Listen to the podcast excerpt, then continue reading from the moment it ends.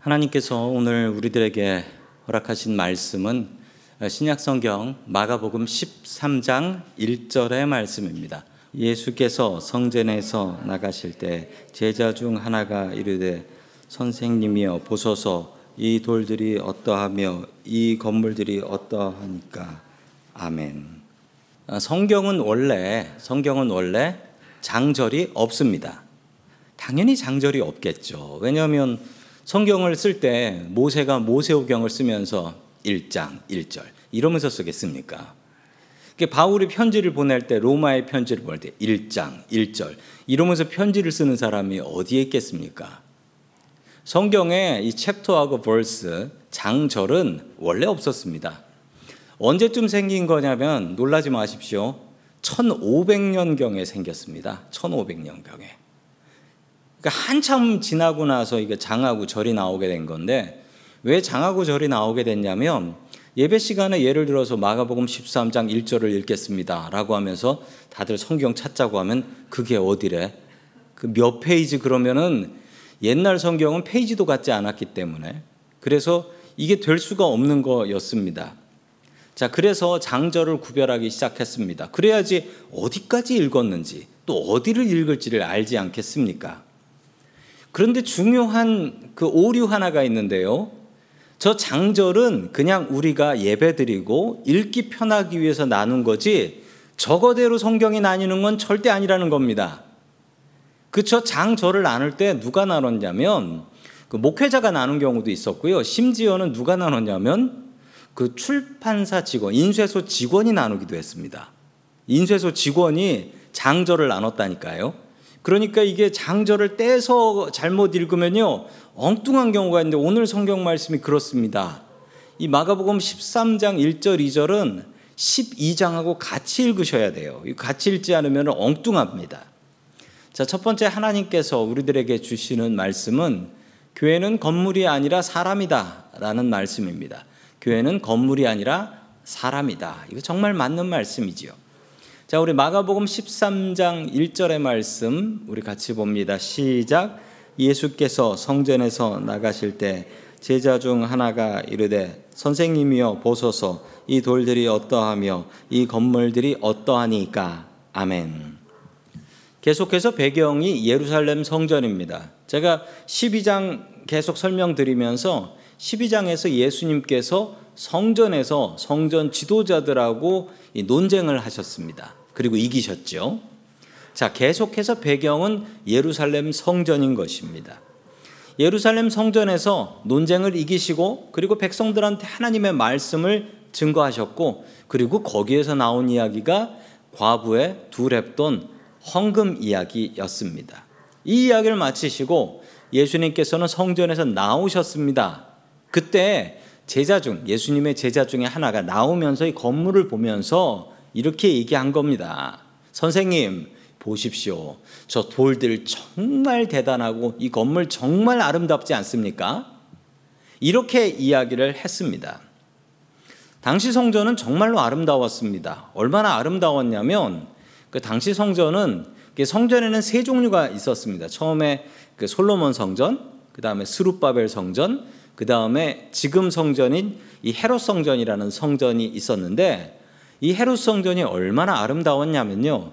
지금은 다 부서져서 알 수가 없는데 그 모습이 아마도 저런 모습이었을 것이다 라고 회상을 합니다. 저 중에 벽 한쪽이 남아 있는 거예요. 그 벽을 우리가 통곡의 벽이라고 부릅니다. 그 벽이 지금 예루살렘에 남아 있죠. 그 벽 말고는 다 없어진 거예요. 그런데 보시는 것처럼 저 문에도 저렇게 금을 씌워놨고요. 그 성전의 저 지붕에도 이제 금으로 다 씌워놨습니다. 그 궁금하시면 샌프란시스코 시청에 가보시면 됩니다. 시청 지붕이 예, 금으로 되어 있습니다. 성전이 정말 아름다웠습니다. 저 아름다운 성전에 이제 해가 뜨거나 해가 질 때쯤 되면 저 빛이 비치는데 아주 기가 막히게 아름다웠다라고 합니다. 이 성전이 바로 헤롯 성전입니다. 세 번째 성전, 그리고 가장 아름다운 성전, 그리고 하나님께서 가장 싫어하셨던 성전입니다. 왜 아름다운데 싫어하셨을까요?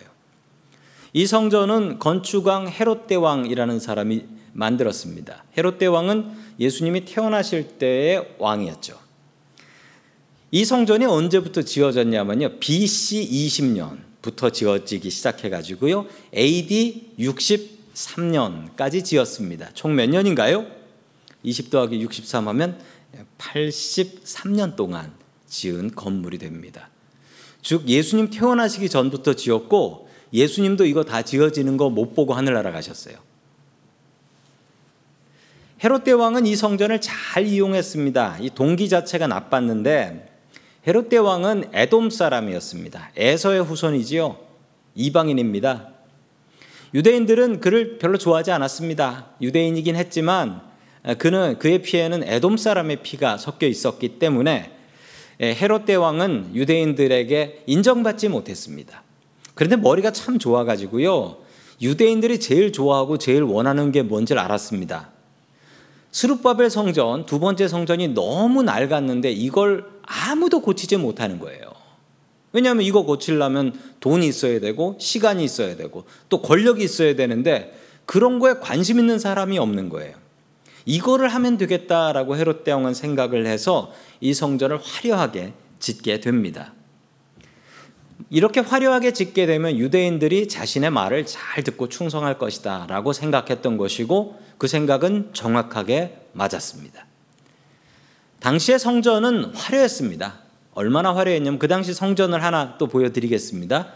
어, 저거는 그리스 아테네에 있는 어, 파르테논 신전입니다. 아테나라는 여신을 위한 신이라고 해 신전이라고 합니다. 저게 지금까지 남아 있습니다. 저는 못 가봤습니다. 사진으로만 봤는데요. 당시에 신이 얼마나 위대한가를 어떻게 측정했는지 아십니까? 뭐 신이 능력이 나오지가 않으니까요. 당시에 신의 능력은 무엇으로 측정됐냐면 신전의 크기로 측정했습니다. 신전이 크면 그 신은 힘이 센 거예요. 신전이 보잘 것 없으면 그 신은 보잘 것 없는 신이 되는 겁니다. 그래서 당시에는 경쟁적으로 신전을 크게 짓기 시작했고 헤롯 대왕은 이걸 이용한 거였어요. 신전을 크게 지어 놓으면 유대인들의 자부심이 올라가고 그러면서 저 사람들이 자신의 말을 잘 듣겠구나 이런 생각을 헤롯 대왕은 했던 것입니다. 이 말은 앞절과 이어서 보셔야 합니다. 과부의 두 랩돈 헌금이 나왔었죠? 그리고 성전 아름다운 성전 이야기가 나옵니다. 즉 이 얘기는 뭐냐면요. 과부의 두랩돈 같이 이 안타깝고 소중한 헌금을 가지고 어떻게 이런 데 쓸 수 있느냐라는 메시지입니다. 한국 교회에는 특징이 있습니다. 한국 교회는요, 미국에 있는 한국 교회 말고 한국에 있는 한국 교회 공통적인 특징이 있습니다. 교회 건물이 있으면 그 건물은 바닥이 무조건 대리석이다. 예, 제가 다녔던 교회는 다 대리석이었습니다. 그리고 저 사찰 집사님은 열심히 대리석에 광을 내셔야 합니다. 예, 진짜 파리가 미끄러질 정도로 대리석에 광을 내야 해요. 예, 사찰 집사님들이 제일 힘겨워하는 게 저 광 내는 일입니다. 저분은 이제 요즘은 기계가 있어가지고 기계로 광을 내는데요. 요즘 한국교회 얼마 전에도 한국교회를 가서 느꼈던 것은 화려한 대리석 바닥 그리고 화려한 멀티미디어 화면 예배를 드리는 건지 쇼를 보고 있는 건지 모르겠습니다. 한국 사람들은 인테리어를 너무나 중요하게 생각합니다. 그래서 멀쩡한 카페도 2년에 한 번씩은 리모델링을 해서 갈아엎지 않으면 손님들이 안 온답니다. 인테리어에 그렇게 민감해요. 예, 성도님들 아, 저희 교회에 출석하고 계셔서 너무 감사하고요. 예, 인테리어에 관심 없이 오직 믿음으로만 오시는 줄 믿습니다. 예수님의 원래 직업이 뭐였습니까? 예수님의 원래 직업은 목수였습니다. 목수 혹은 석공이라고 석공이라고도 합니다. 세상에서 가장 아름다운 성전을 지을 수 있는 분은 바로 예수님이셨습니다. 그러나 성경에 예수님께서 뭐 집 지었다, 뭐 고장난 의자를 고쳤다라는 이야기는 단 한 번도 나오지 않습니다. 근데 베드로는요, 어부였는데 뭐 고기 다시 잡았다, 뭐 이런 얘기는 성경에 나옵니다. 예수님께서는 솜씨가 없어서 안 하신 게 아니고 하면 안 되기 때문에 교회를 짓지 않으셨습니다. 건물은 참 중요합니다. 우리 이렇게 나와서 예배드리고 이런 건물 있는 게 얼마나 소중한지 아십니까? 이게 되게 소중한 거예요. 왜냐하면 요번에 코로나에 코로나 기간 동안 미국에 있는 교회들이 이게 한인 교회들이 한 30% 정도가 문을 닫았다라고 합니다. 그런데 30% 대부분이 건물 없는 교회들이 닫았대요. 건물 없는 교회들이. 제가 아는 목사님이 그러시더라고요. 그, 그 교단에서 조사를 했는데 건물 없는 교회들의 주소가 목사님 사택으로 목사님 아파트로 변해 있더라. 한 30% 정도가 교회 문 닫았다라는 겁니다. 교회 문 닫았다라는. 건물은 정말로 중요합니다. 아, 이 건물이 없으면 저희들이 어떻게 예배를 드릴 수 있겠습니까? 이 건물이 얼마나 따뜻하고 편하고 좋습니까? 그러나 건물은 편의 시설입니다. 그냥 facility인 겁니다. 건물은 절대 교회가 아닙니다. 이거 명심하셔야 합니다. 사람이 교회입니다. 우리들이 교회가 되어야 합니다. 영국에 가보면요, 교회들이 많은데요, 그 교회들이 다 망해가지고요, 그 망한 교회 건물이 술집으로 변하고요, 그리고 공연장으로 변해요. 심지어는 이슬람 템플 이렇게 바뀌기도 합니다. 성도 여러분, 건물은 그냥 건물이에요. 오래된 성전 건물은 관광객들만 옵니다. 예수님께서는 건물 안 짓고 뭘 하셨나요? 12명의 제자를 모아서 그 사람들을 교회로 만드셨습니다. 그리고 세상을 바꾸셨고 2000년이 넘는 시간 동안 교회가 부흥하게 하셨습니다. 성전은 깨끗해야 합니다. 성전은 깨끗해야 해요. 그래서 오늘부터 오늘부터 예배 마치고 시간 있으신 분들은 주일 예배를 위해서 청소 봉사를 조금 참여해 주시면 감사드리겠습니다. 우리 자신이 교회가 되어야 합니다. 우리들의 몸과 마음이 주님의 성전이 될 수 있도록 이 성전을 매일매일 말씀과 기도와 찬양과 예배로 가꾸셔야 합니다. 왜냐하면 우리의 마음이 성전, 예배당이기 때문입니다. 늘 찬양하고 기도하며 나의 마음을 주님의 예배당으로 변화시킬 수 있는 주의, 주님의 백성들 될 수 있기를 주의 이름으로 간절히 축원합니다. 아멘. 어, 두 번째 마지막으로 우리들에게 주시는 말씀은 건물은 영원하지 않다라는 말씀입니다. 건물은 영원하지 않다. 우리 교회 건물의 소유권은 누구에게 있을까요? 어, 제거 아닙니다. 저희 교단은 너무나 클리어하게, 너무나 명확하게 교회 건물을 교단 것으로 만들어 놨습니다. 예외 없습니다. 절대 예외 없습니다. 예, 이 건물은 우리 교단 겁니다. 그래서 너무 좋습니다. 왜냐하면 제가 이번 주중에 만난 어느 목사님께서 이런 걱정을 하시더라고요. 자기 교회가 자기 교회에 힘 있는 분들이 여러 분들이 있는데 만약에 교회가 어려워지면 저분들이 이 교회 다 자기 거라고 잘라갈 사람들이라고 그러면서 염려하시더라고요. 저희 교단은 그럴 염려가 없습니다. 왜냐하면 이 교회 건물은 철저히 노예에서 저희 교단에서 가지고 있기 때문에 저희들은 잘 사용할 수 있습니다. 그런데 중요한 건 이러다가 우리 교회가 힘들어지고 없어지면 이 교회 건물은 다른 민족의 다른 교회가 되는 겁니다. 즉 우리들은 빌려 쓰고 있는 청지기들이라는 것이죠. 몰기지도 우리가 내고 고장나면 우리가 고치고 관리 다 하고 그런데 교단 거예요. 근데 그게 좋은 겁니다. 건물은 영원하지 않습니다. 저희 교회는 46년이 되었습니다. 우리 교회가 이 자리에 영원히 설 수 있으면 참 좋겠고요. 또 저희의 자녀들이 예, 저 죽고 나서 저희의 자녀들, 우리의 자녀들이 손주들이 우리 교회를 지키는 그런 교회가 되었으면 너무나 좋겠습니다. 그런데 오늘 성경에 나오는 예루살렘 성전은 어떻게 되었을까요? AD 63년에 완성되었다고 했죠. 딱 7년 지나서 AD 70년에 로마의 티투스 장군에 의해서 완전히 파괴돼 버립니다. 그 말씀이 2절에 예언으로 나와 있습니다. 같이 봅니다. 시작. 예수께서 이르시되 내가 이 큰 건물들을 보느냐 돌 하나도 돌 위에 남지 않고 다 무너뜨려지리라 하시니라. 아멘. 티투스 장군은 3년 동안 예루살렘을 포위하고 공격했습니다. AD 67년부터 AD 70년까지.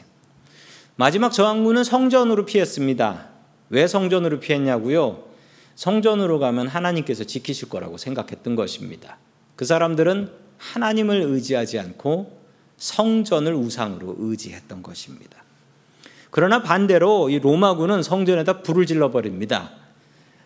저항군은 완전히 괴멸되었고 성전에 붙은 불 때문에 아까 화면에 보셨죠? 지붕에 있었던 금이 다 녹아내렸습니다. 녹아내려서 돌들 사이로 다 스며들었고 그 로마군은 그 돌들 사이에 스며든 금을 캐내기 위해서 돌을 하나하나 들어가면서 금을 다 캐내서 성전의 모습은 형체가 없었다. 예수님께서 40년 뒤에 벌어질 일을 지금 눈앞에서 보시는 것처럼 설명하셨습니다. 돌 하나도 돌 위에 남기지 않고 무너뜨려 지리라. 파르테논 신전은 남아 있습니다. 아, 아까 화면에서 보셨죠? 그런데 왜 예루살렘 성전 다 무너졌을까요? 그 이유는 지붕이 금이어서 그렇습니다. 성전이 화려하지 않았다면 아마 무너지지 않고 지금 남아 있을 겁니다. 그런데 사람에게 보이려는 그 화려함 때문에 성전은 완전히 분해가 되게 된 것입니다. 사람에게 보이는 화려함은 중요치 않습니다. 하나님께서 오히려 가증하게 보십니다. 성전이 우상이 되어서는 안 됩니다. 건물이 우상이 되어서는 안 됩니다. 화려한 건물을 유지하기 위해서 과부의 두 랩돈 같은 헌금으로 저런 아름다운 성전을 유지해서는 안 된다라는 것입니다. 건물은 영원하지 않습니다. 그렇다면 우리에게 영원한 것은 무엇일까요? 영원한 것은 믿음밖에 없습니다. 우리 죽고 나서 믿음 말고는 가져갈 것도 없고 영원할 것도 없어요. 성도 여러분, 우리의 마음을, 우리의 믿음을 예수님의 성전으로 만들어야 합니다. 초대교회 교인들이 박해를 많이 당했습니다. 그 박해당한 이유 중에 이런 이유가 있어요. 성전의 문제인데요. 어떤 종교를 갖고 있냐라고 그 당시에 물어보면 당시 사람들은 자신의 신전을 자랑했습니다. 우리에겐 이런 템플이 있다. 우리 이런 신이 있는데 이 신은 저기에 있는 저 템플에서 살고 있다. 라고 이야기를 하지요. 그런데 기독교인들에게 당신들은 어느 신을 믿습니까? 라고 하면 우리는 하나님과 예수님을 믿습니다. 그럼 신전은 어디 있습니까? 내 마음 속의 신전입니다. 라고 얘기하면 미친 사람들이네. 라고 생각했습니다. 이상한 사람들이라고 생각하고 박해를 했던 것이지요. 그러나 그 당시 제우스를 믿었던 수많은 사람들이 있지만 지금은 남아있지 않습니다. 그러나 우리는 예수 믿는 사람으로 지금 남아있지요. 성전에 계신 하나님을 내 마음으로 모시고 오늘 돌아가시길 바랍니다. 그리고 내 마음을 주님의 성전으로 삼을 수 있는 저와 성도 여러분들 될 수 있기를 주님의 이름으로 간절히 축원합니다. 아멘. 다 함께 기도 드리겠습니다. 우리를 주님의 전으로 불러주신 고마우신 하나님 아버지, 오늘도 이 성전에서 주님을 만날 수 있게 도와주시니 감사드립니다. 주님 홀로 영광 받아 주시옵소서. 주님, 우리들이 이토록 아름다운 성전을 주시니 감사드립니다. 주님의 은혜가 넘치는 성전이 될 수 있게 도와주시고, 이 성전을 통하여 주님의 복음이 세상에 전파될 수 있게 도와주시옵소서. 주님께서는 화려한 건물보다도 우리들의 마음을 보시는 줄로 믿습니다. 우리들이 귀한 마음으로 주님을 섬길 수 있게 도와주시옵소서. 나의 마음을 주님의 성전으로 삼을 수 있게 도와주옵소서. 내 마음을 주님의 집으로 꾸미고 나아갈 수 있게 도와주시옵소서. 늘 주님과 동행하며 주님의 말씀에 귀 기울이며 말씀에 순종하는 사람들 되기를 소망합니다. 우리의 주인 되시는 예수님의 이름으로 기도드립니다. 아멘.